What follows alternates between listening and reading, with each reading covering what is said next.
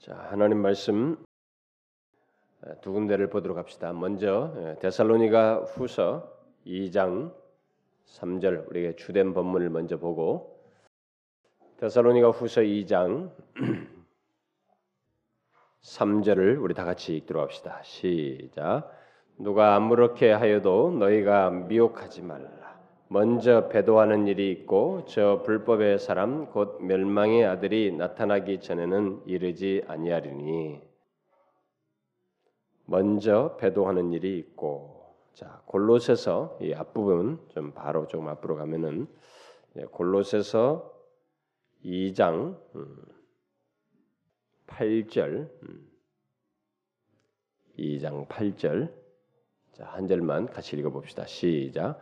누가 철학과 헛된 속임수로 너희를 노력할까 주의하라. 이것이 사람의 유전과 세상의 초등 학문을 조침이요 그리스도를 조침이 아니니라. 누가 철학과 헛된 속임수로 너희를 노력할까 주의하라. 이것은 그리스도를 조침이 아니니라. 아, 우리는 지금 아, 이 시간에 난예배 시간에 제가 아, 조금 어려운 좀 단단한 음식에 해당하는 예수 믿어서 잘 되고 복 받는다는 평범하고 쉽고 듣기 좋은 내용이 아니라 조금은 성숙한 사람이나 들을 수 있는 단단한 음식에 해당하는 그런 내용을 지금 시리즈로 살피고 있습니다. 이 세상의 역사는 그냥 아무렇게나 흘러가는 게 아니고 이 세상 역사는 어느 한 시점 마지막에 한 시점을 향해서 이게 흘러가고 있는데 바로 그 한 시점은 예수 그리스도께서 다시 오시는 역사의 최종적인 마지막 시점을 말합니다.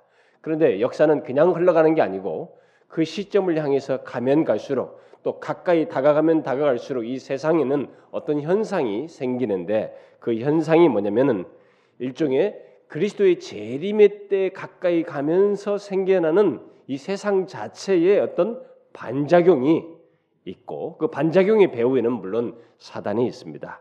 반작용이 있게 되는데 그 반작용의 모습이 뭐냐면은 반 하나님적인 현상을 드러낸다는 것입니다.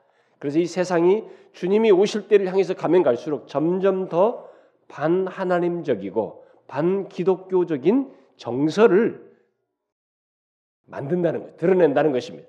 뭐 반기독교 막 이렇게 데모를 해서가 아니고 그런 구체적인 행동을 하지 않아도 뭐 무신론자들이 버스에다가 하나님은 없다 뭐 이런 걸 크리스마스나 뭐 추수감사를 붙이는 이런 정도는 아주 소수이고 그런 거 말고 세상 정신 안에 반하나님적인 어떤 현상이 있고 그런 세상 정신이 마침내 이 교회 속으로 들어와 가지고 교회 안에서 배도적인 토양이 서서히 만들어지면서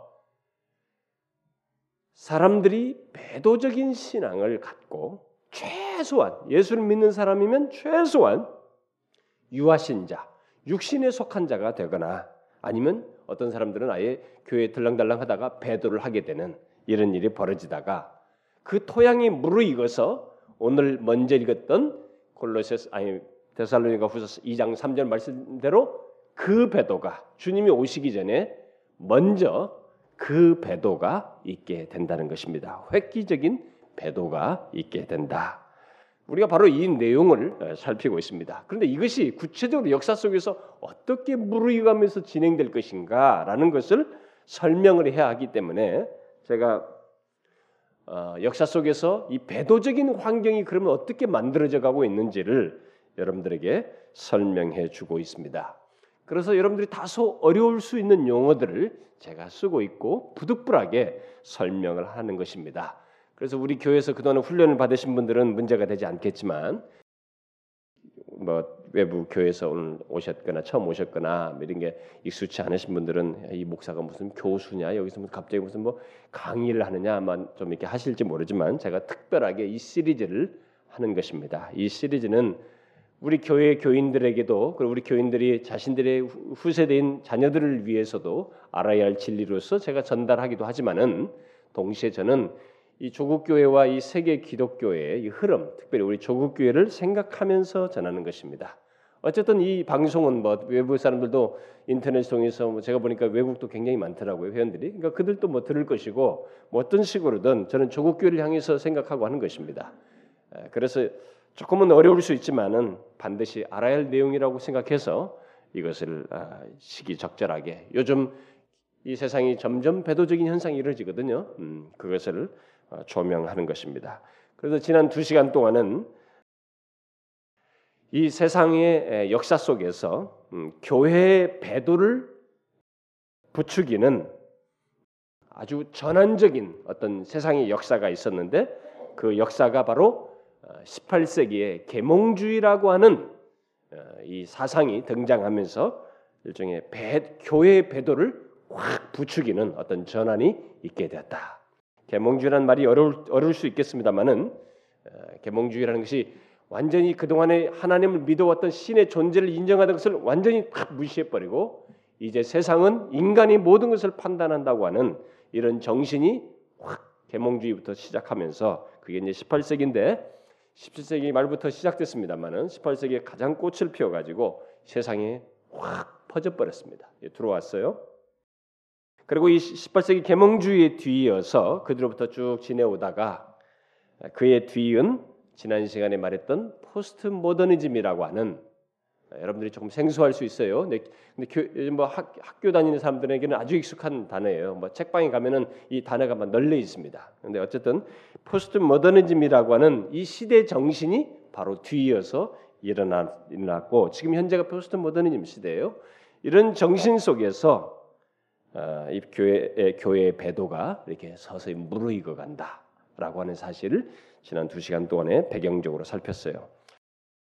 그래서 이 계몽주의나 이 포스트 모더니즘이라는 것이 뭐 여러분들에게 조금 어떤 사람들이 생소할지는 모르지만은 역사 속에서 일어나는 주님이 오시는 것과 관련해서 일어나는 이 배도 문제를 살피는 데 있어서 꼭 우리가 알아야 하는 것이기에 그, 그 역사적인 배경을 꼭 알아야 되기 때문에 제가 부득불 얘기하는 것입니다.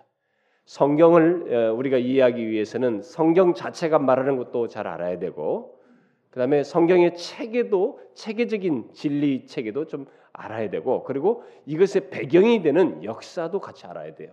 그래야만이 더 종합적이고 정확합니다. 그래서 이 역사적인 이 설명을 제가 자꾸 여러분들에게 하는 것이에요. 특히 지난주에 살핀 포스트 모더니즘이라는 이 현재의 시대 정신의 시대 정신이 배도 곧 하나님과 그의 진리를 왜곡하고 부정하고 배반하는 것과 관련해서 얼마나 파괴적인 특성을 가지고 있는지를 제가 간단히 말씀을 드렸습니다. 말할 것이 굉장히 많지만 포스트 모더니즘을 아주 간단하게 쉽게 여러분들에게 설명 그나마 한 거예요. 뭐 여러분들이 설사 이 포스트 모더니즘이라는 말을 몰라도 여러분들은 다 포스트 모더니즘에 젖어 있어요 지금. 그리고 그런 정신에 의한 소설, 영화, 드라마 모든 걸 여러분들은 다 보고 있습니다. 그래서 여러분도 자기도 모르게 거기에 이렇게 흡수되고 있는 것입니다. 아, 우리는 모두 시대 정신의 영향에서 완전히 자유할 수 없어요. 인간은 자기가 사는 시대 속에서의 영향을 받고 시대의 아들로 결국 살게 돼 있습니다. 뭐 완전히 자유할 수가 없어요. 물론 그 가운데서도 분별을 하게 되면 이 분별하는 자는 그런 시대 정신의 지배는 받지 않습니다. 지배는 받지 않을 수 있어요. 그러나 지배받지 않을 뿐이지 사실 완전히 그 시대 정신으로부터 벗어나는 것은 불가능해요. 그러므로 어, 이 분별하는 것이 참 일차적인 면에서 굉장히 중요합니다. 왜냐하면 그것이 안 되면 자연스럽게 우리는 그 시대 정신을 뭐 이게 옳고 그름 같은 걸 모르고 그냥 수용해서 지배받기 때문에 그렇습니다. 여러분은 포스트 모더니즘을 이렇게 분별하고 있나요? 제가 지난주도 말을 했는데 그런 것을 여러분들이 분별하면서 이렇게 거절할 정도로 여러분 분별력을 가지고 있습니까? 이 포스트 모더니즘의 정신 속에 오늘 이 시대의 정신 속에 이 반하나님적이고 불신앙적인 성격을 여러분들이 분별하느냐는 거예요. 그냥 문화처럼 받아들이고 있지 않나요? 잘 보셔야 합니다. 요즘 예수 믿는 사람들이 어, 내 신앙은 내가 알아서 한다. 또 하나님의 말씀을 내게 강요하지 말라. 당신의 믿음을 나에게 강요하지 말라.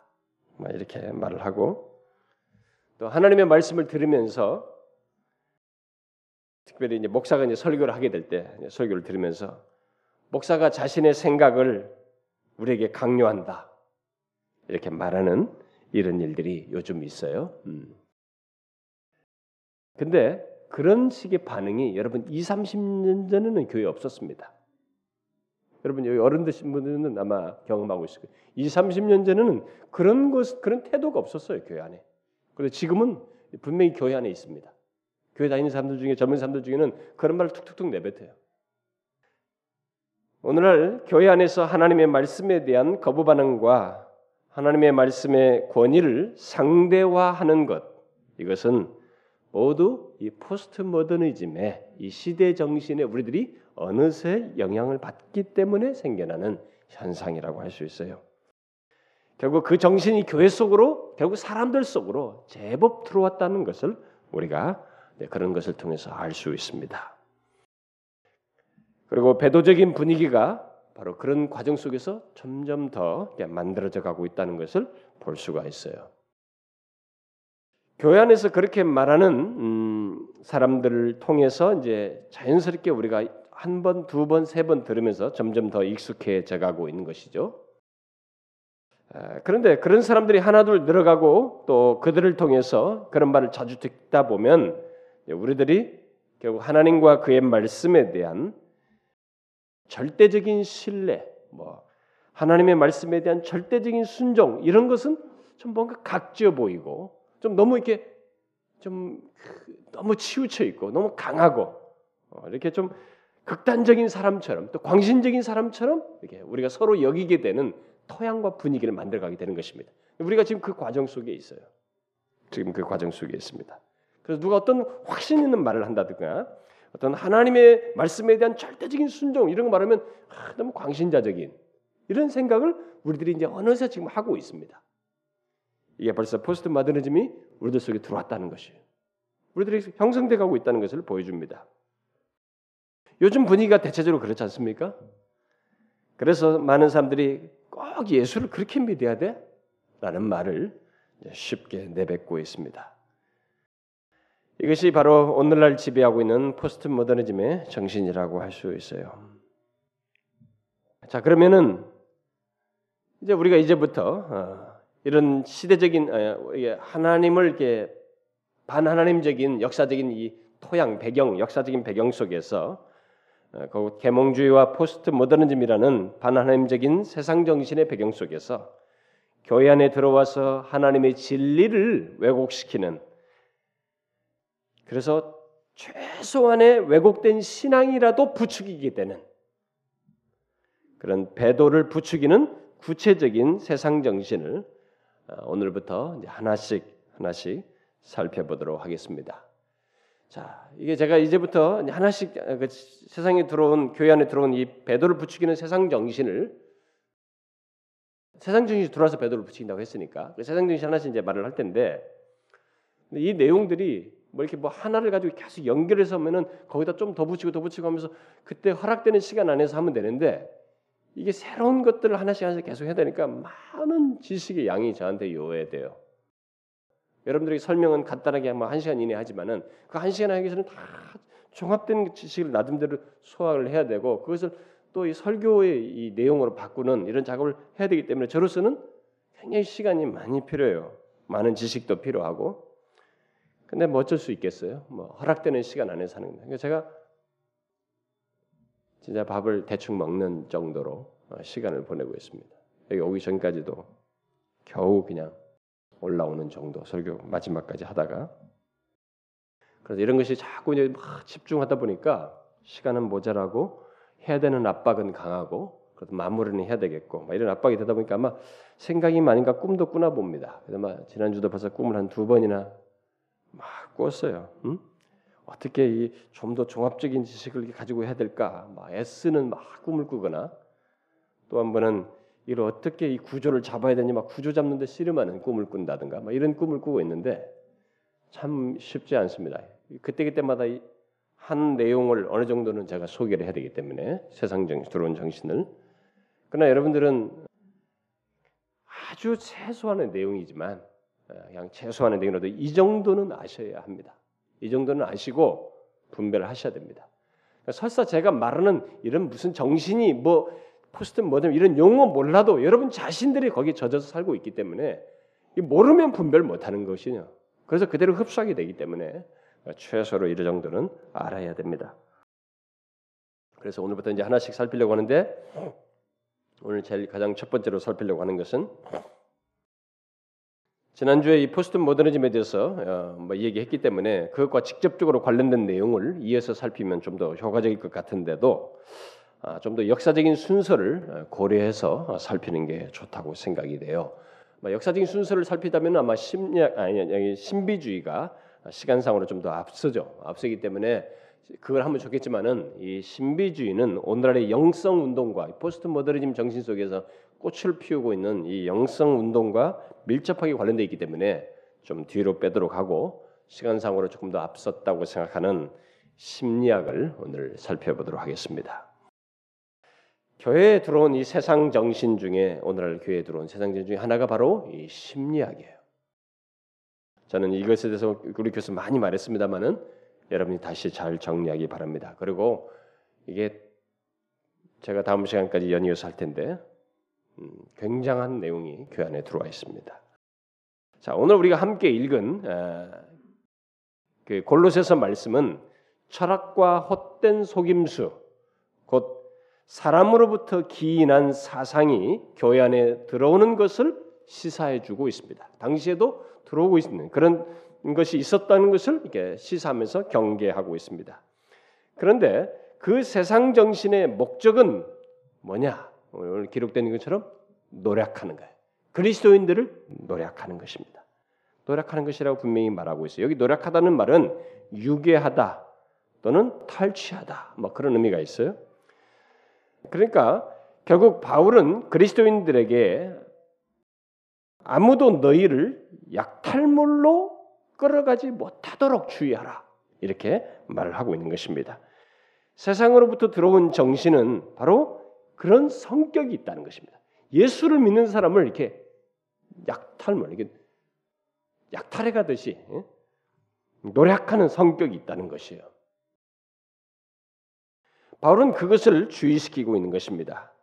그런데 바울이 시키는 이 주의가 오늘날에도 얼마나 절실한지 몰라요.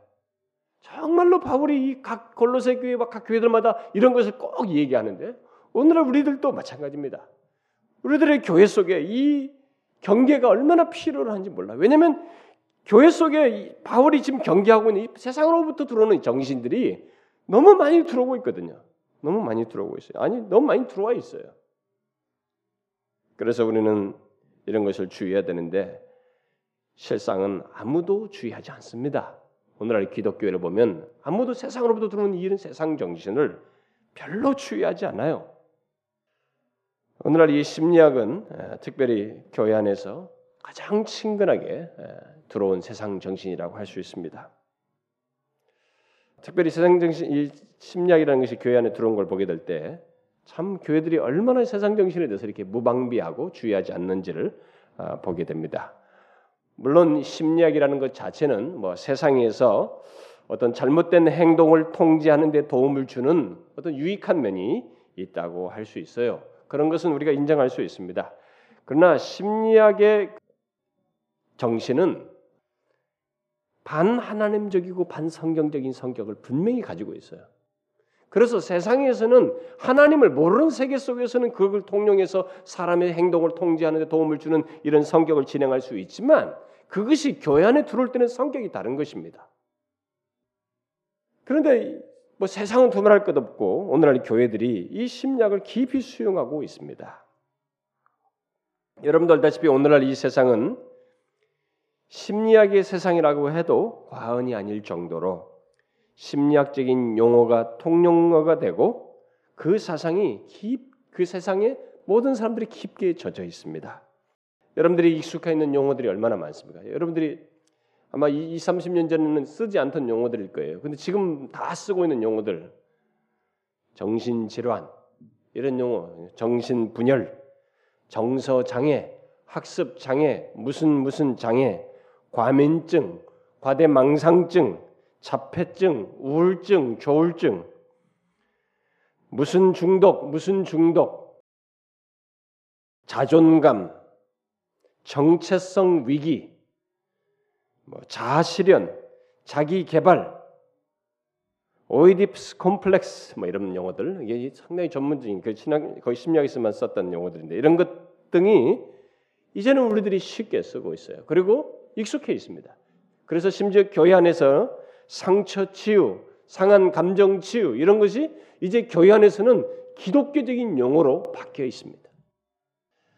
또 여러분들은 심리학적인 어떤 사상들이 생각들이 많이 익숙해 있을 거예요. 예를 들어서 내 안에 있는 어, 나를 존중하고 응원하고 나의 자존감을 높여라. 맞아. 나를 사랑하라. 너 자신을 사랑하라. 하죠. 긍정적인 생각과 말을 하게 되면 그대로 된다. 내 안에 있는 나는 선하다. 뭐 이런 식의 논리와 사상들이 우리들에게 익숙하게 들어 있어요. 너희들의 상한 감정들은 다 뭔가 과거에 뭔가 너에게 준 상처를 준 사람이 있다. 그러니까 그 과거를 돌아가라. 부모를 돌아가든 가지고 그것을 끈 치워야 과거에 해치워야만이 내가 다 자유할 수 있다. 뭐 이런 것이 거의 성경적인 것처럼 그 우리들에게 이런 심리학적인 해결 방안들이 우리들에게 다 들어와 있습니다. 이런 사상들이 그래서 굉장히 과거적이에요. 이렇게 심리학은 이 세상의 그 어떤 이론이나 사상보다 사람들에게 심지어 그리스도인들에게까지 친숙한 사상이 되었습니다. 아니 심리학을 벗어나서는 아예 살 수 없는 세상처럼 되어버렸어요. 그래서 이 심리학은 이 심리학에 따르면은 이 세상의 모든 사람은 최소한 한 가지 이상의 정신 질환을 가지고 있는 것으로 간주하고 있습니다. 그렇게 취급을 하죠. 그래서 미국에서 분류된 정신 질환은 해가 거듭하면서 정신 질환의 그 항목들이 병명들이 계속 늘어나요 숫자가. 그 국가가 그 의료 수가나 이런 걸 결정하기 위해서 정신과에서도 그걸 항목을 계속 늘려주는데 해당 항목을 계속 허락해 주는데 그 허락되는 숫자가 계속 늘어나요. 그저 정신적으로 조금 힘들어하거나 어떤 좀 돌출된 행동만 해도 그것조차도 정신질환의 일종으로 어떤 항목을 이렇게 분류해서 취급하는 그런 항목들이 분류된 항목들이 예, 그 항, 미국의 그 분류된 정신질환 항목에 들어 있어요. 극단적으로는 뭐 영어를 잠깐 먼저 쓰면은 unspecified mental disorder 그래가지고 이 뭐냐면은 정확히 알 수 없는 질환 이런 항목까지 있어요. 그래서 정신과 의사 앞에 와가지고 뭐 또 심리 치료사 앞에 와가지고 어, 자기가 나는 뭐 크게 문제가 없다. 나는 정신질환을 가지고 있지 않다. 이렇게 말하는 사람에게는 이런 항목을 다 붙여서라도 이 사람도 일종의 어떤 정신질환을 가진 것으로 분류할 정도로 심리학에서 벗어나지 못합니다. 모든 사람들을 질환자로 보고 있어요. 이렇게 해서 심리학은 어린아이의 유별난 행동에서부터 시작해서 그 어린아이의 고유한 행동이 있어요. 각각 인격체가 다르기 때문에 각각의 어린아이의 고유한 행동이 있는데 그런 고유한 행동에서부터 노인이 느끼는 성적인 욕망, 또 각 사람마다 다르게 느끼는 이 성욕까지 분류해서 장애, 정신 질환의 어떤 성격으로 분류하기도 합니다. 거기까지 이르르고 있어요. 그리고 심리학은 나름대로의 치유책을 제시함으로써 모든 사람의 어떤 내면을 치유하는 유일한 대안처럼 자리매김되고 있습니다. 그리고 그것이 교회 안에 들어와서는 성령의 역할을 대신할 정도로 절대적인 지위를 갖고 있어요. 여러분들은 이 사실을 알고 있습니까? 오늘날 교회 안에 바로 그런 심리학 체계가 들어와서 모든 성도들에게 상처 치유를 말하면서 사실상 모두를 심리학적으로 문제가 있는 사람으로 취급하고 있다는 사실을 알고 있느냐는 거예요.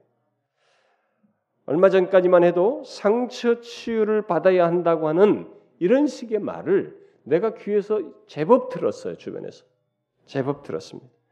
그리고 목사들부터 치유 목회를 해야 된다. 이 말이 목사들의 입에 달고 있어요. 많이 목사들이 많이 얘기합니다. 저는 심리학이 모든 사람을 정신적으로 문제가 있는 사람으로 만들면서 세상 사람들을 치유하겠다고 한 것에 대해서는 얼마든지 가능한 일이고 있을 법한 일이라고 생각을 해요. 왜냐하면 인간은 심리학이 말하지 않아도 부패하고 타락하여서 너무도 복잡한 그런 상태를 가지고 있고 각자 가지고 있는 이 죄성이 드러나는 양태와의 행동은 너무너무 다양하기 때문에 각 사람마다 그 내면의 문제가 너무 다양하기 때문에 심리학에서 규정하는 만한 그런 모습들이 인간에게 다양하게 다 있어요. 있기 때문에 얼마든지 저는 가능하다고 생각이 됩니다. 그래서 그런 다양한 그 문제를 가지고 있는 사람들을 향해서 이런 저런 이론을 만들어서 치유받는다고 하면서 사람들 안에 있는 문제들을 통제하도록 돕는 문제에 있어서는 저는 뭐 얼마든지 가능하다고 생각이 돼요. 어? 이 세상에 다양한 종교도 어, 종교들이 있어서 그런 유사한 일을 하고 있는데 뭐 심리학이 그것을 좀 더 구체적으로 체계화해서 하겠다는 것에 대해서 이 세상 사람들에게 있어서는 있을 법하고 가능하다고 생각이 돼요. 근데 그것이 아니고 문제는 기독교예요. 기독교는 근본적으로 심리학과 함께 할, 할 수가 없거든요. 함께 할 수 없어요. 그럼에도 불구하고 심리학이 기독교와 함께 하게 돼서 지금 들어와 있다는 것입니다. 그 끝없이 그냥 그대로 수용하고 있다는 것입니다. 그래서 만약 우리가 심리학을 심리학이 기독교와 함께 하게 되면 거기에는 오직 한 가지밖에 한 가지 결과밖에 있지 않아요. 그것은 바로 기독교의 진리가 왜곡되는 것이에요. 배도적인 토양이 조성되는 것입니다. 물론 이미 그렇게 되고 있습니다. 되었고 지금 되어가고 있습니다. 심리학은 그 안에 어떤 인격적인 주체가 없거든요. 여러분 심리학이라는 게 학문이잖아요. 여기 안에 어떤 인격적인 주체가 없어요. 그저 이론이고 세상 정신이기 때문에 기독교와 섞이게 되면 심리학은 손해 볼 게 하나도 없어요. 거기는 오히려 더 확장하고 발전할 뿐이죠. 단지 기독교에 큰 타격이 오게 되는 것입니다. 곧 하나님의 진리가 왜곡되는 타격을 입게 되는 것이에요. 그리고 그로 인해서 왜곡된 신앙과 삶이 교회 안에 유포되어서 사람들을 혼미케 하고 배도로 내모는 결과를 야기시키게 되는 것입니다. 교육 심리학 교수인 킬 패트릭이라는 사람이 이런 말을 했어요. 심리학과 기독교를 화합시키려는 노력이 커지면 커질수록 결국 희생당하는 것은 기독교일 뿐이다. 너무 정확한 말이에요. 그러면서 다음과 같이 덧붙였습니다. 프로이드와 초대교회 교부들, 뭐 사도들을 말해도 상관없어요. 하나님에 대한 믿음과 인간의 잠재력에 대한 믿음, 그리고 계시와 하나님의 계시와 자기 계시, 인간 우리 자신의 계시는 서로 형, 협력하기에는 모순적이다. 진실한 기독교 신앙은 심리학과 조화될 조화로울 수가 없다. 우리가 그것을 시도하게 될 때 기독교 심리학이라는 허울 좋은 이름을 얻기보다는 퇴락되는 기독교를 보게 될 것이다. 정확한 지적이에요. 오늘날 기독교는 심리학을 수용함으로써 퇴락해가고 있습니다. 영적인 면에서 분명해요. 뭐가 그러한지는 여러분들이 지금부터 계속 들으면서 이 시리즈 전체를 들으면서 여러분들은 알게 될 거예요. 그렇지만 미리 말하면은 세상 이런 세상 정신을 수용하여 진리가 왜곡되게 되면 신앙과 삶이 무너지고 그럴수록 종교적인 노력은 자꾸 더해지거든요. 신앙과 삶은 무너지긴데 거기에 대한 어떤 부족한 결핍이 있으니까 채우려고 노력하면서 종교적인 어떤 대용물을 찾게 되고 그렇게 하는 가운데서 결국에는 하나님을 말은 하지만 하나님을 대신하는 어떤 우상을 섬기게 돼요. 결국 우상 숭배로 나가게 되고 그래서 배도적인 태도와 삶, 아예 배도하는 일로, 길로 나아가게 돼요. 그리고 교회 안에서 그런 현상이 일어나게 되는 것입니다. 그러면 왜 교회가 심리학을 수용해서는 안 된다는 것인가? 어, 세상 학문들은 모두 심리학처럼 교회 안에 교회 안에 들어와서는 안 된다는 것인가? 아닙니다. 심리학은 다른 면이 있어요. 심리학은 다른 사회과학이나 여타의 유용한 세상 학문과 다른 특성을 특별히 가지고 있습니다. 그것은 바로 심리학이 종교적 성격을 띠고 있고 종교적인 모습으로 계속 발전하고 있다는 것입니다. 최근에는 에디 버클리라는 사람 말대로 뚜렷하게 하나의 종교가 되어가고 있고 특별히 기독교를 대치하고 있습니다. 기독교를 대체하고 있어요. 오히려 오늘날 심리학의 그 치유 방법 속에는 뭐 체면수를 넘어서서 동양 신비주의와 마술적인 요소까지 가미되는 것을 보게 됩니다. 그런 것이 뭘 뜻하겠어요, 여러분? 바로 그거예요, 여러분. 종교적으로 성격을 자꾸 띈다는 것입니다. 심리학이 그렇게 발전하는 것은 포스트 모더니즘이라는 세상 정신이 그 배후에 있어서 더욱 더 종교적으로 발전하게 되는 거예요. 지난 시간에 말한 대로 포스트 모더니즘 정신은 사람들을 다시 종교로 돌아오도록 했습니다. 종교에 관심을 갖도록 했어요. 포스트 모더니즘 정신이 있기 전에 이 모더니즘, 이 계몽주의가 종교를 확 무시해 버렸거든요.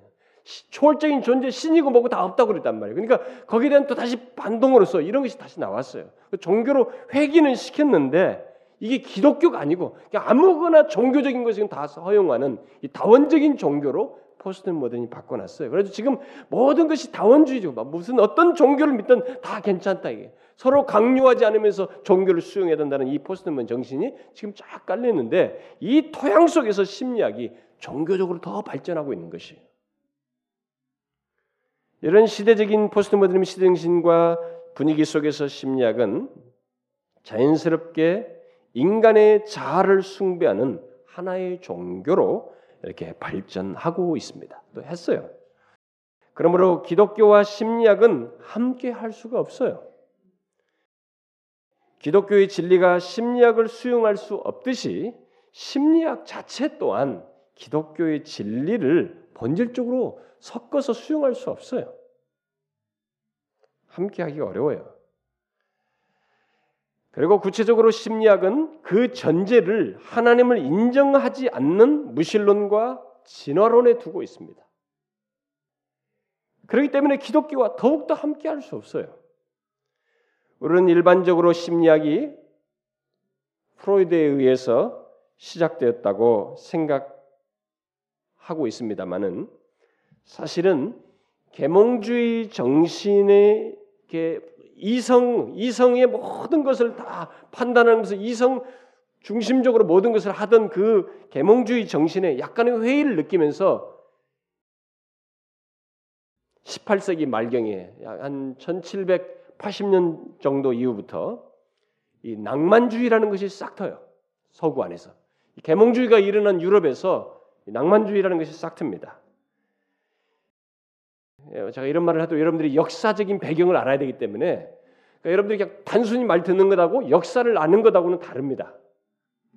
역사적인 이해가 배경이 깔렸을 때 정확도 정확하기 때문에 조금 알 필요가 있어 제가 말하는 겁니다.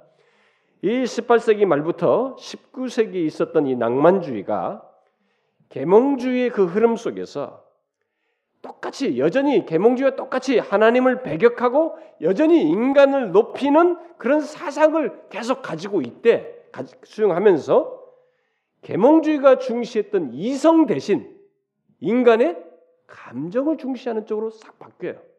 그러니까 계몽주의에서 계속 있습니다. 근데 이게 한 부류에서 낭만주의가 태동해 가지고 이들이 그 대신 인간 하나님도 싫고 인간이 인간이 존중돼야 된다 이렇게 주장하면서 그 대신 이성이 아니라 인간의 감정을 더 우위에 두고 모든 것을 인간 감정 중시로 보는 현상이 생깁니다. 그래서 그런 미술, 음악 이런 것들이 막 발전해요. 예술과 이런 문학 쪽 이런 데서.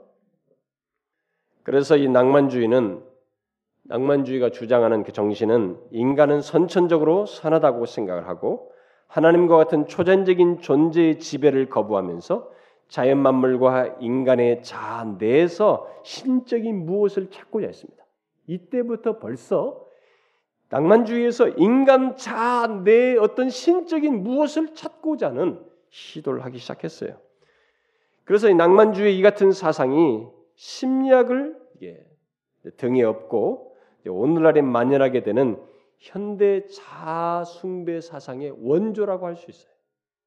오늘날 현대 이 자숭배 사상이 확 만연하게 된 그 원조의 뿌리가 가장 가까운 뿌리가 낭만주의예요. 계몽주의 토양 속에서 일어난 낭만주의.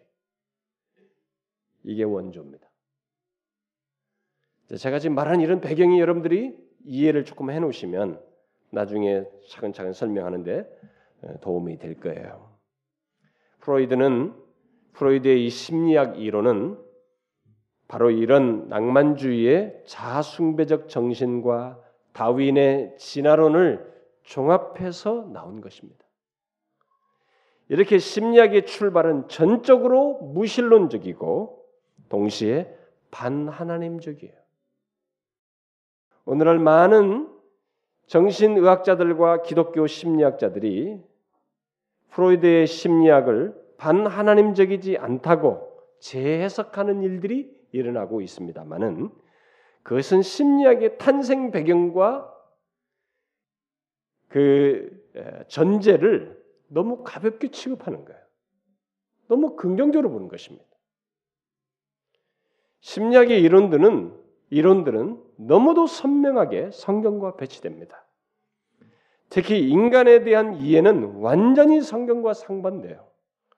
심리학은 인간의 본성은 인간의 본성을 근본적으로 선하다고 생각합니다.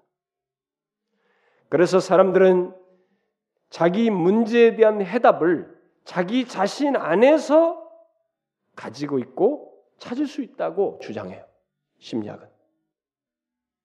왜냐하면 인간이 선하기 때문에 내 안에 선한 내 자신이 자아가 또 하나 있기 때문에 얼마든지 자기 문제에 대한 해답을 자신 안에서 찾을 수 있다는 것이에요. 그래서 이 프로이드의 바로 뒤에서 나온 제자이기도 하고 영향을 크게 받았고 또 동시에 또 약간 음, 반대하기도 했던 칼 융이라는 사람은 인간은 무의식 속에 자기 자신의 신을 소유하고 있다고 생각하고 있었습니다. 그 심리학 이론의 초기 멤버들이 창립자들이 한 얘기예요. 그래서 심리학은 자기 사랑과 자기 숭배를 무던히도 강조합니다. 자기 사랑과 자기 숭배를 굉장히 심리학이 강조해요. 바로 이런 정신 때문에. 그러니 당연히 자기 숭배와 자기 사랑을 강조하다 보니 당연히 죄 같은 것은 가볍게 여겨지겠죠. 자신이 범하는 지금 해악스러운 태도를 취하고 악을 드러내고 이 죄를 범하는 것에 서 가볍게 취급해 버려요. 다시 말해서 죄는 객관적이고 하나님이 보실 때 죄이고 그래서 반드시 심판을 받아야 하는 그런 죄인데 이런 객관적이고 사실적인 것은 사실적인 것을 취급하지 않고 그저 주관적이고 환상적인 것으로 죄를 간주하게 됩니다.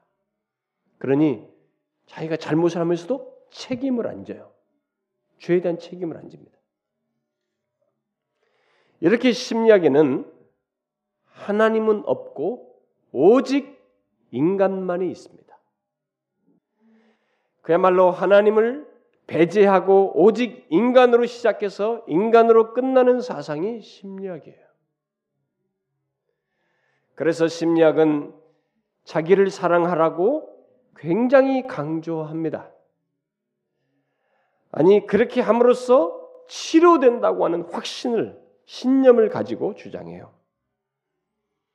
결국 자기 숭배를 부추깁니다. 그런데 어떻게 이런 성경과 전혀 상반되는 이런 세상 정신이 교회 안에 들어왔을까? 그것은 1950년이라는 분기점이 있습니다. 1950년 이전까지는 이 기독교 안에 이게 계몽주의 정신에 빠져 있어 가지고 성경을 잘 인정치 않는 이 자유주의자들이 주로 그들이나 주로 학문적이니까 세상력을 수용하니까 계몽주의 정신을 수용한 사람들이니까 주로 이렇게 수, 이 심리학을 수용했었어요. 그리고 이 보편적인 이 복음주의 교회들은 쳐다보지도 않았습니다. 그때까지만 해도 일반적으로. 그런데 1950년대 이후로 이 복음주의, 오늘날 소위 일반적으로 말하는 이 복음주의자들이 이 심리학을 수용하면서 오늘에 이르게 되었습니다. 그 이전까지 복음주의자들은 주로 전도에 열심을 냈어요.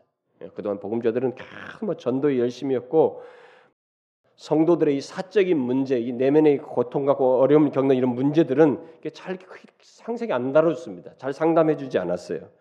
과거 청교도들은 굉장히 그랬거든요. 우리가 지금 요즘 여러분들이 예, 교리반에서 읽는 책 아키발 렉산데 같은 사람도 그 연결된 사람들인데 이런 사람들은 그래도 그런 걸 굉장히 중시 여겼어요. 에즈워드나 뭐 이런 사람들을 청교도 영국의 청교도도 마찬가지고 이들은 사람들의 그걸 잘 다뤘습니다. 하나님의 진리로 잘 권면하면서 시간이 걸리지만 인간에게 이뇌 문제가 있는 영양 공급이 안 돼 생겨나는 문제는 자기들도 어쩔 수 없었어요. 어? 계속 도울기만 하고 기도만 했지 청교도도. 근데 그런 사람들은 막 기복이 심하단 말이에요. 좋았다가 확 나한테 빠져가지고 자살 충동도 있고 날린단 말이에요. 그것은 여기서 문제가 있는 신체적 문제가 있는 것은 이건 진짜로 자기들도 기도하면서 하나님의 도움을 구하는 거예요. 그러나 그거 말고 이 사람들에게 생기는 이 내면의 모든 문제, 감정이 너무 다양한 것에 대해서는 하나님의 말씀으로 권면하면서 잘 케어했습니다.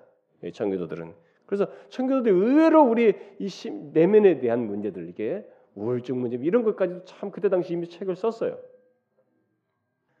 그런데 계몽주의 이후에 청교도들 시대 이후에 이 계몽주의 이후의 교회들은 주로 어디에 초점을 두냐면 복음 전도에 초점을 많이 뒀어요.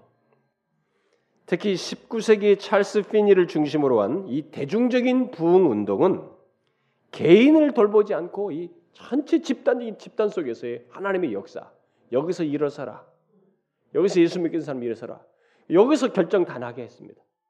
그리고 그것이면 다 된다고 하고 그것이 회심이라고 다 간주하면서 이렇게 대중적으로 사람을 다루는 분위기가 기독교회사에 쫙 생겨버려요. 그런 흐름 속에서 찰스 피니가 이제 19세기니까요. 그런 흐름 속에 대중복음적인 쭉 부운동이 추세가 계속 1900년 초도도 계속된단 말이에요. 1900년 초에 부흥이 막 일어나고 그랬으니까. 근데 그런 흐름 속에서 1950년대쯤 일어났을 때 이 복음주의 교회들이 이런 필요를 절실하게 느끼게 됩니다. 사람들을 개인적으로 도울 필요를.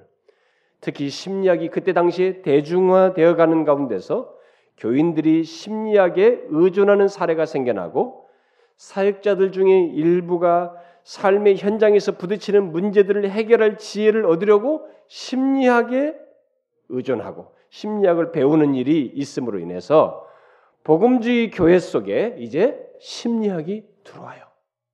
복음주의자들 안에서 1950년대부터. 그리고 심리학자이면서 복음주의 크리스찬이었던 아, 네레모라는 이 사람이 이런 아주 멋진 그 교통 정리를 해줬어요.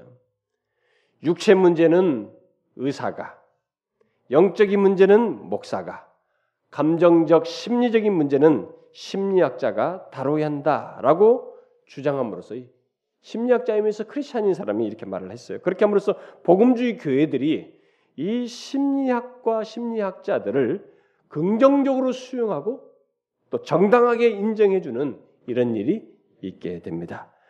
그리고 나서 복음주의자들이 기독교 심리학 연구회라는 심리학과 기독교를 이렇게 연결시키는 기독교 심리학 연구회를 만들고 마침내는 우리나라 이 신학생들과 목사님들이 많이 갔던 그리고 지금도 여전히 인기 있는 미국의 플러 신학교 우리나라에서도 이 지, 점이 들어와 있습니다만은 이 플러 신학교가 1965년도에 기독교 신앙과 현대 심리학을 접목시키는 이론을 만들고 임상 심리학자들을 양성할 목적으로 심리학 대학원을 설립을 함으로써 교회 안에 심리학을 대량 유포할 사람들을 양성시키게 됩니다.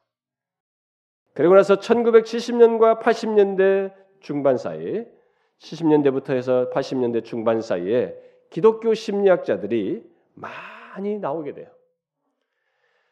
그리고 그들에 의해서 복음주의 심리 치료 단체들이 세워지고 대중화의 길을 터게 됩니다. 그리고 심리학과 기독교를 통합시키는 이론이 이때 체계화되게 돼요. 그리고 1980년대 중반부터 심리학이 기독교 내에서 완전히 대중화됩니다. 그러니까 지금 이게 세계 역사 속에서 짤막한 상관이 이루어지는 거예요. 이 모든 역사가 지금 제가 지금 여러분들에게 말하는 배도 시리즈의 이런 반환음적인 정서가 포스트 모더는 이런 것들이 다 무르익으면서 계몽주부터 물꼬를 트기 시작하고 이 1900년대 중반부터 확 해서 지금에 이르고 있습니다. 그래서 1980년대 중반부터 심리학이 기독교에 완전히 대중화되게 되는데 그때부터 교회 안에 사람들이 자존감이니 상한 감정이니라고 하면서 뭐 역기능이니 하면서 심리학적인 용어가 기독교 용어로 자리매김하게 됩니다. 우리나라는 1980년대부터 심리학과 기독교를 통합시킨 사람들에게 영향을 받은 사람들이 한국에 들어와서 교, 신학교에 들어와서 가르치고 기독교와 심리학을 통합한 그 책들을 번역하게 되고 또 온누리 교회에서 상처 치유를 위한 세미나와 프로그램을 80년대부터 시작을 해가지고 많은 목회자들과 성도들과 교회 리더들을 다 그 훈련을 시켜서 각 전국으로 다 파송시켜 버렸어요. 그래서 우리나라 교회들도 이제 심리학을 수용한 사상과 책들에 아주 익숙하게 됐고 우리들이 뭐 상처 치유니 감정 치유 이런 것들이 우리들의 일상 용어가 다 돼버렸습니다. 분명히 어떤 우리나라 이 목사님들이나 이 교회들도 아마 이제 이런 필요를 느꼈을 거예요. 우리도 미국처럼 비슷한 그런 필요 속에서 이것을 더 빨리 흡수하게 된 것 같습니다. 많이 어, 목사님들이나 성도들이 성도들 개개인의 어떤 필요가 자꾸 이제 노출되니까 그걸 도와올 필요를 느끼게 됐고 그동안 우리나라 문화가 뭐였어요? 기도원 문화였습니다. 기도원 가지고 막 울부짖고 사람들이 뭐 해결받고 막 그러고 돌아오고 그랬어요. 그래서 막그그 그 분위기 속에서 우리는 은혜가 뭐 경험되고 막 이런 그랬습니다. 근데 집단 속에서 은혜를 받는 이런 토양이 우리나라도 한참 이랬잖아요. 계속. 그리고 어쨌든 그 중에서도 특별히 우리나라는 이 기도라는 것을 통해서 우리 내면의 문제를 해결하는 토양이 한동안 있었어요. 계속. 80년대까지만 해도 80년대 초까지 해도 계속 그런 게 있었습니다.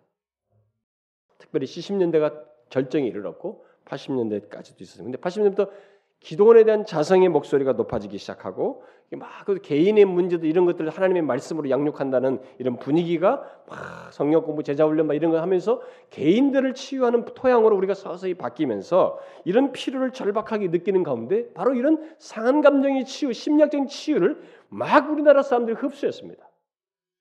그러면서 어느새 그것이 기도원 운동 속에서 해결받던 것이 이제 이런 심리 치료에서 해결받는 토양으로 우리나라가 80년대부터 서서히 자리 이동을 하게 됩니다. 그래서 교회를 오래 다닌 사람들이 그때부터 벌써 이제 그런 책들을 하나씩 하나씩 읽게 되는데 아마 교회 오래 다닌 사람들은 대부분 데이비 시멘스의 상한 감정 치유라는 책을 아마 여러분들도 읽어봤거나 최소한 책제물로도 들어봤을 거예요. 그것이 1980년대 번역돼서 나왔는데 거의 온 교회가 읽어야 할 추천 도서로 예, 사람들에게 추천됐습니다. 그런데 사실 그 책은 성경 해석에 많은 왜곡된 내용이 있어요. 음, 그리고 굉장히 그, 정말 감동적이고 우리에게 정말 그 긍정적이고 막 이 사람이 진정한 복음을 전하는 것처럼 우리에게 다가오지만 거기에는 교리적인 왜곡이 있어요. 교리적인 결함이 있습니다. 특히 기독교회 안에서 소위 기독교 심리학의 그 텍스트로 쓰고 있는 이 데비 스미스 말고 이 게리 콜린스라는 사람이 기독교 심리학의 책을 많이 번, 써서 우리나라에 번역됐는데 그 사람이 한 말이 이런 말이 있어요. 하나님의 말씀은 삶의 모든 문제에 대해 언급하지 않는다라고 하면서 성경만으로는 사람을 도울 수 없다고 하는 전제를 가지고 심리학, 기독교 심리학 체계를 책을 썼어요. 근데 그게 모든 기독교 심리학을 하는 사람들이 다 텍스트로 썼습니다. 그 책을. 결국 심리학에 도움을 입어야만이 교회 안에 있는 성도들을 제대로 도울 수 있다고 하는 논지에 의한 책을 다 수용했어요. 사실 기독교 심리학자들은 모두 그런 견해를 가지고 있습니다. 성경만으로는 충분치 않다는 것입니다. 바로 그런 전제 아래서 그들은 구원을 심리적인 안위로, 그 중생을 자존감의 회복으로, 뭐 거듭난다 이런 단어가 이제는 싹 바뀌었어요. 대신 자존감이 회복되는 것이 거듭남이에요, 결국.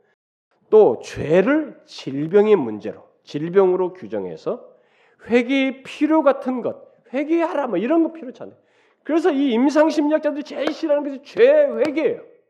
이 복음적인 자들은 계속 그것밖에 너희들은 그것밖에 대안이 없느냐 계속 반발을 하고 있습니다. 그래서 회개의 필요 같은 것이 없다고 말함으로써 복음을 결국 왜곡시킵니다. 세례요한과 예수 그리스도가 회개하라고 말한 어? 사도 요한이 죄를 고백하라고 말한 이런 것들이 이제는 필요가 없는 것으로 여겨져요. 또 그들은 그들은 우리가 우리 자신을 사랑하지 못해서 남도 사랑할 수 없다고 하는 이런 논리로 자신을 먼저 진정으로 사랑해야 한다는 왜곡된 왜곡된 해석과 반성경적인 주장으로 삶을 왜곡시킵니다.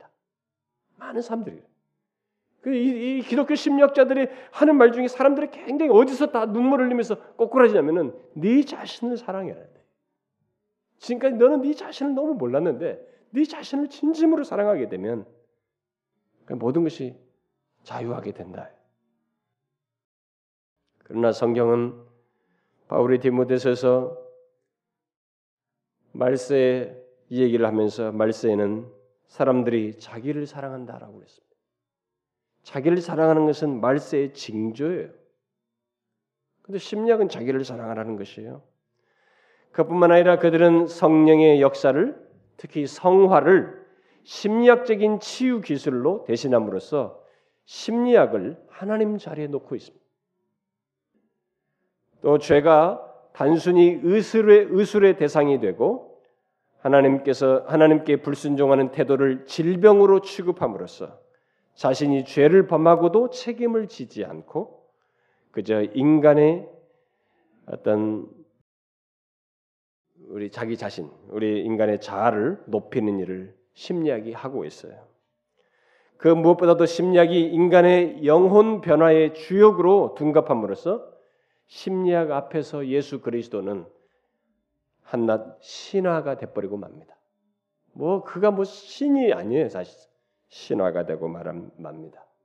뭐 예수 그리스도 피 뭐 인용해도 사실상은 실제로는 그 심리학인 기법이 치료하는 것이지 아니에요. 주체요 인격적인 모든 주권자가 아닙니다. 그 외에도 심리학을 수용한 뒤로부터 사람들은 성경을 심리학적으로 해석함으로써 또 전혀 맞지 않는 말씀들을 막 갖다가 인용함으로써 성경을 많이 왜곡시켜요. 기독교 심리학자들이 그 일을 합니다. 이렇게 교회 안에 들어온 심리학은 진리를 왜곡하고 그로 인해서 수많은 사람들의 신앙과 삶을 왜곡시키고 있습니다. 그런데 문제는 오늘날의 심리학은 그 정도에서 멈추지 않고 포스트 모더니즘의 시대 정신 속에서 동방신비주의와 주술적인 것, 또 뉴에이지, 영매 이런 것 등을 수용하여서 계속 발전하고 바로 그것들이 그것들을 교회들이 심리학과 함께 수용하도록 하는데 인력을 하고 있다는 것입니다. 이미 심리학을 수용했기 때문에 심리학이 계속 확장하면서 수용하고 있는 이런 영매나 이런 주술적인 것까지 같이 기독교가 심리학이라는 이름 아래서 수용하는 이런 일이 함께 벌어진다는 것입니다. 그래서 오늘날은 기독교를 비롯한 여러 종교들과 누에지 사상과 영성 추구와 종교적인 성격을 띤 심리학이 다 비슷비슷해져요. 잘 보면 서로가 비슷비슷해집니다. 그런데 여러분, 바로 그것이 포스트 모더니즘의 정신이고 포스트 모더니즘 시대의 특징이에요. 그래서 오늘날 기독교도 동양 종교를 자꾸 모방하고 막 신비주의가 동양의 그 뭐 이런 막 관상 이런 것을 모방을 하고 뉴에이지 사상을 수용하고 영성 추구 속에서 기독교 영성과 다른 영성을 함께 수용하고 또 그런 가운데서 심리학을 수용하면서 막 이렇게 함께 뒤섞이는 이런 현상이 교회 안에 생기는 것은 이게 그냥 있는 일이 아니에요, 여러분. 절대로 그냥 있는 일이 아닙니다. 이것은 오늘 말씀을 성취하는 것입니다. 정말 배도로 나아가는 역사의 큰 전환이에요. 뭐 2000년 동안 계속되어 왔는데 1800년 동안 그러지 않았던 것이 특별히 계몽주의 위에서 하더니만은 이 시대에 막 확 이렇게 다양하게 발전하고 있습니다. 그래서 기독교가 이렇게 동양 종교나 비슷하고 심리학이나 비슷하고 모든 거 다 비슷하고 영성 세상 사람들이 추구하는 영성과 비슷해져 가고 있어요. 같이 이게 뭐예요? 이게 흐려지는 것입니다. 기독교가 이렇게 경계선이 무너지고 같이 뒤섞이면 뒤섞일수록 결과는 하나님의 진리가 왜곡되고 배도의 토양이 무르익어 가는 것이 다른 것 없습니다. 하나님의 말씀을 성취하기 위한 배경이 점점 더 확고해져 가는 것입니다. 계몽주의 이후로 인간은 하나님을 배격하고 그 대신 인간에게 집중하였어요. 곧 인간의 이생, 이성을 최상위에 놓았습니다. 그 다음에 낭만주의가 일어났지만 인간의 감정을 최상에 놓는 것뿐 결국 결국 인간을 최상에 놓는 것이어서 크게 달라지지 않았어요. 그리고 심리학이 등장해서 인간의 자, 우리 안에 있는 또 다른 나에 대해서 말하면서 결국은 자아를 높이게 되었습니다. 학문적으로, 체계적으로. 결국은 우리 자신 안에 신이 있다고 하면서 자신을 신으로 추앙하는 데까지 이르게 되었어요.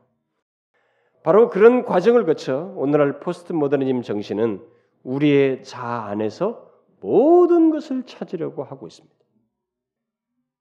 그러니까 모든 종교들도 결국 자아를 위한 종교로 둔갑하고 있고 여러분 보세요. 온통 마음 마음 마음 마음 얘기예요. 불교도 그렇고 어디든 힌두도 다 그렇습니다. 다 우리 자아에 집중하고 있습니다. 그러니까 모든 종교들이 다 자아를 위한 종교가 돼요. 그렇게 세상 추세가 돌아가니까 사람들이 기독교를 찾을 때도 이 기독교가 나의 자아를 위한 기독교를 찾지 예수 그리스도를 찾는 것이 아니에요. 이런 현상으로 확 바뀌어가고 있습니다. 바로 이런 추세 속에서 교회들이 우리 자아 안에서 하나님을 만나려고 시도하는 이 신비주의적인 시도. 그리고 내 밖에서 이루어지는 어떤 것들을 내 안에서 통제할 수 있다고 하면서 심리학적이고 실용, 실용주의적인 말을 뱉어라. 긍정적인 사고를 하고 그렇게 말을 뱉으라고 하는 이런 것이 기독교 복음인 것처럼 교회 안에서 많은 사람들이 수용하고 오늘날 그런 책이 베스트셀러가 되는 거 보면 정말로 이상합니다. 아주 아주 이상해요. 그래서 오늘날은 온통 내 자아를 위한 영성과 내 자아를 위한 뉴에이지, 동양 종교, 기독교, 심리학 다 똑같아져 버렸어요. 그래서 마침내 이 시대가 하나 만드는 결론 자숭배 시대입니다. 지금은 자숭배 시대예요. 이 사실을 잘 아셔야 됩니다. 제가 이 결론을 내기 위해서 지금 설명을 한 것이고 다음 시간에 이것을 연결시키려고 합니다. 지금 이 세상 역사가 바뀌어 오면서 모든 학문, 뭐 정신들이 다 들어오면서 어디에 올이라고 했냐면 어떤 결론을 하나 도출해내냐면 자숭배 시대를 확 열어놔 버렸어요. 이것을 여러분들이 잘 깨달으셔야 됩니다. 여러분이 잘 보시면 오늘날은 자숭배 시대예요. 온통 자신의 자아에, 자아에 몰입하고 그 누구도 자기 자아를 간섭하지 못하게 하고 있으며 내 자아를 통제하는 것은 오직 나이고 내 자아의 어떤 것도 강요해서는 안 된다고 하는 것. 절대적인 진리를 나에게 강요할 수도 없다. 그래서 절대적인 진리라는 것도 용인하지 않는. 너는 너의 진리이고 나는 나의 진리. 그래서 온통 자아의 시대로 자아를 위한 시대로 가고 있습니다. 심지어 하나님의 말씀으로도 내 자아를 통제할 수 없는 세상으로 만들어 가고 있어요. 그래서 교회 안에서 이 자숭배 시대의 영향을 받은 사람들은 이제 하나님의 말씀이 절대적인 말씀이라고 하는 것을 역겹게 듣기 시작할 거예요. 거북스러워할 것입니다. 그래서 배도가 부추겨질 거예요. 그런데 너무나 안타까운 사실은 바로 이 일을 교회들이 분별치 않고 편성해서 하고 있다는 것입니다. 자숭배를 돕고 있다는 것이에요. 바로 그 일을 대대적으로 한 사람이 기독교 오늘 이 현대 교회에 대대적으로 이 일을 하면서 영향을 미친 사람이 우리나라에 많이 영향을 미치고 번역된 노만 빈센트 피엘 그의 제자인 로버트 슐러 그리고 그의 영향을 크게 받은 조엘 오스틴 이런 사람들이 그 스타디움에 수많은 사람들이 모여가지고 다 영향을 받고 우리들이 그 책을 그 사람들의 책을 가지고 그것이 우리나라에서 뭐안 읽은 사람이 없을 정도로 다 읽혀지고 있는데 특히 조엘 오스틴이 최근에 긍정의 힘 이후에 잘 되는 나, 어? 또 나예요. 그리고 또 나를 응원하라라는 이 두 권의 책이 뒤에서 또 번역되었는데 이것들은 모두 자숭배 시대를 반영한 것이고 심리학에 깊이 물들어 있는 것을 보여주는 것입니다. 이 세 사람 모두 그래요. 이렇게 심리학은 막대한 영향력을 이런 목사들을 통해서 이런 목사들을 등에 업고 영향력을 발휘하고 있고 이제 교회는 심리학적인 가르침을 복음으로 듣고 있습니다. 특히 그동안 전통적으로 교회들이 가르쳐 왔고 취해 왔던 자기 부정, 나를 따르거든 자기를 부인하라고 했고 성경에서 말한 이런 자기 부정은 자숭배 시대에 가장 어리석은 행동이 되어 버렸어요. 실제로 심리학을 수용한 목사들의 입에서 아이작 와츠가 예수 그리스도의 십자가 그분의 은혜를 깨닫고 또 존 뉴턴이 하나님의 은혜가 너무 놀라워서 자기 자신을 가리켜 나 같은 죄인이라고 말하고 또 아이작 왓츠가 벌레 같은 날 위해라고 이 벌레 같은 나라고 말한 이런 묘사들을 이들이 조롱해요.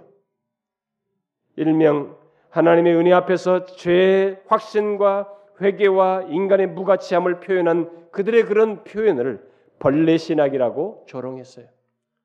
원 페올러지 이런 말들을 만들었습니다. 쉽게 말해서 하나님의 은혜에 대한 이런 반응 그리고 그에 반해서 우리의 무가치함을 깨닫는 그런 사람들은 모두 벌레 신학을 따르는 사람들이라고 애처롭고 어리석은 자 취급하는 것이 이 심리학을 수용하는 사람들의 입에서 나온 말이에요. 심리학이 이렇게 우리의 생각과 관점을 완전히 바꾸어 놨습니다. 정작 심리학이 진리를 왜곡하고 있는데 오늘날 우리들은 심리학이 왜곡하고 있다고 말하지 않고 우리들이 왜곡되어 있다고 모두가 동의하고 있어요. 그러면서 수용하고 있습니다. 그러면서 심리학을 따르고 있어요. 이 모든 것은 심리학이 인간, 곧 우리 자신에 대해서 왜곡하는 것에서 멈추지 않고 결정적으로 우리의 모든 시선과 관심과 열심을 하나님이 아닌 우리 자신, 인간에게로 향하게 하고 결국 우리 자아를 숭배하게 함으로써 생겨난 것이에요. 여러분, 얼마나 큰 진리 왜곡이고 배도적인 사실이에요. 이 모든 것은 심리학이라는 세상 정신이 교회 안으로 들어옴으로써 있게 된 것입니다. 여러분들이 저로부터 듣는 것이 좀 딱딱하고 너무 이 세상적인 학문적인 것 같지만 여러분 제가 부득불에게 부득불해서 그 자체가 학문적인 성격을 가지고 있으니까 제가 이렇게 표현하는 뿐인데 이렇게 무섭게 교회 안에 들어왔어요. 그런데 더욱 심각한 것은 오늘날 대세가 심리학에 의한 진리 왜곡을 개의치 않고 오히려 환영한다는 것입니다. 심리학자들과 정신의학자들은 자신들이 심리학적인 이런 견해가 너무 왜곡되고 있어서 그것을 자성하고 있는데 자성해서 소를 내는데 기독교 심리학자들은 오히려 더 심리학을 옹호하면서 더 수용하려고 애를 쓴다는 거예요. 바로 이에 대해서 사도 바울은 오늘 본문에서 경고하고 있습니다. 세상으로부터 들어온 철학과 사상, 바로 인간으로부터 와서 결국 하나님을 거스르도록 하는 헛된 속임수가 감추어 있는 이 세상 정신을 주의하라고 주의하라고 말하고 있습니다. 제가 이런 말을 하게 되면 오늘 이 시대에 많은 사람들이 거부반을 일으킬 거예요. 저, 저 양반 시대도 모르고 지식도 없다고. 너무 어, 극단적이다고. 아니에요, 여러분. 분명히 헛된 속임수가 있습니다. 세상으로부터 나온 사람으로부터 나온 이 정신 속에 감추인 헛된 속임수가 있습니다.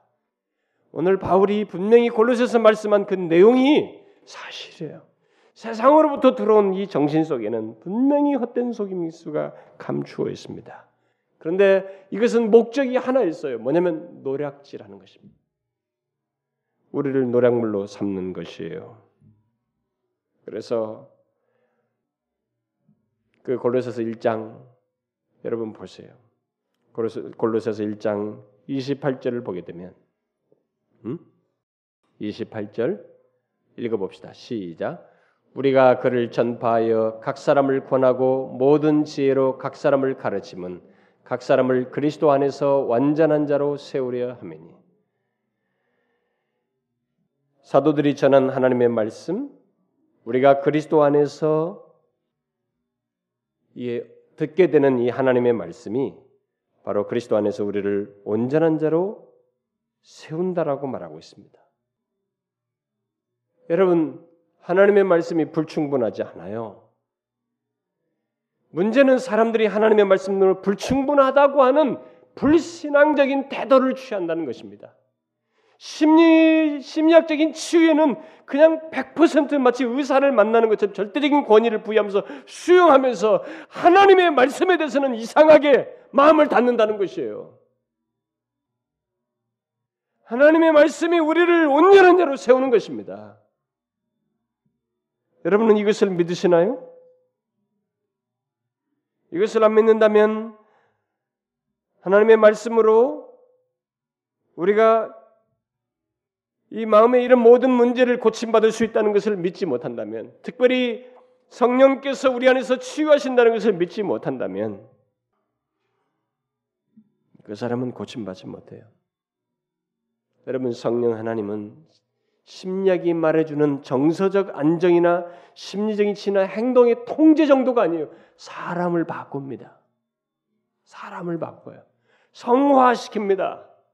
우리의 모든 내면의 근본적인 문제를 다루어서 사람 자체가 방향을 바꿔요. 행동 한두 가지를 그 순간순간 모면하게 하는 것이 아니라 방향을 바꿉니다. 거룩한 길로 나가도록. 그래서 끝없이 하나님의 말씀에 대해서 수용해야 되는 것이에요.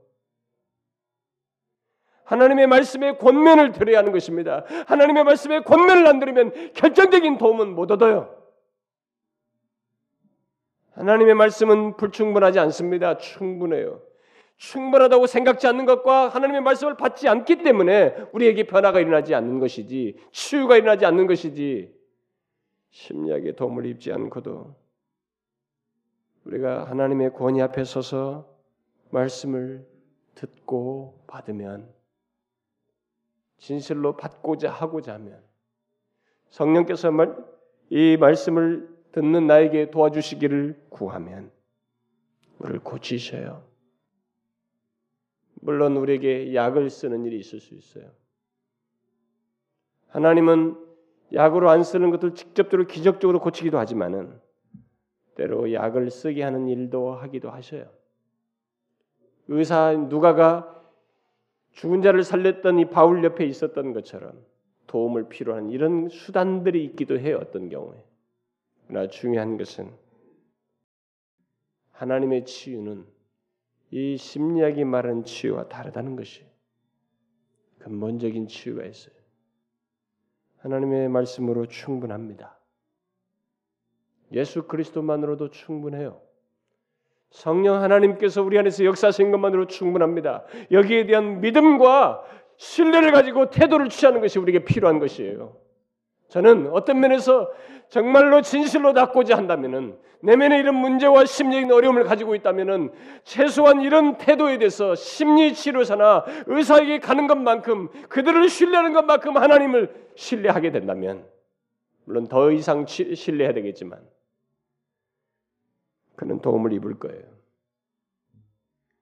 여러분 이 세상 정신을 분별하십시오. 여러분의 아이들에게 이런 세상 정신을 분별해서 심리학을 마치 종교처럼 숭배하지 말고 유일하신 하나님 자기 백성들을 심리학이 태동되기 이전에 이미 그 이전에도 19세기 이전에 이미 온 주의 백성들을 하나님의 말씀으로 성령께서 고치셨던 그 하나님을 믿으라는 것입니다. 그래서 이 세대를 분별해서 배도적인 이렇게 은근히 펑 퍼진 거 있잖아요. 그런 정신 듣다 보니까 하나님이 이게 막 온 집중이 안 되는 거예요. 흐트러져요. 산만해지 그게 서서히 배도적인 토양이 젖어가는 것이에요. 하나씩 하나씩 흐트러지지 말라는 것입니다. 꼭 그러길 바래요, 여러분. 기도합시다. 하나님 아버지 감사합니다. 우리들에게 복음을 알게 하시고 이 세상을 분별할 수 있는 진리를 주시며 하나님이여 정말 우리도 모르는 사이에 이 세상에 어떤 것이 형성되는지 알지 못하고 흘러왔지만 하나님의 엄청난 변화가 이 세상에 있고 사람들의 정신 속에 파고 들어가고 있으며 이제 그리스도인들의 정신에게까지 이 세상 정신이 깊이 들어와서 하나님께로 향할 열심을 쉽게 만들고 그 대신 우리 자신에게 시선을 돌리는 쪽으로 이런 큰 변화가 우리들 가운데 일어나는데 그것이 바로 진리를 왜곡한 모습이요. 패도적인 환경 속을 만들어지는 가운데서 일어나는 일들인데 주님의 이런 것들을 분별히 분명히 분별하고 정말로 온 마음을 다해 마음을 다하고 성품을 다하고 뜻을 다해 오직 하나님을 사랑하고 하나님 안에서 안식하게 되며 주의 이 풍성한 진리 안에서 치유함을 얻고 절대적으로 신뢰하고 복종하는 중에 주님 주시는 축복, 주님 주시는 생명, 주님 주시는 안전한 길을 가는 저희들 되게 하옵소서. 예수 그리스도의 이름으로 기도하옵나이다. 아멘.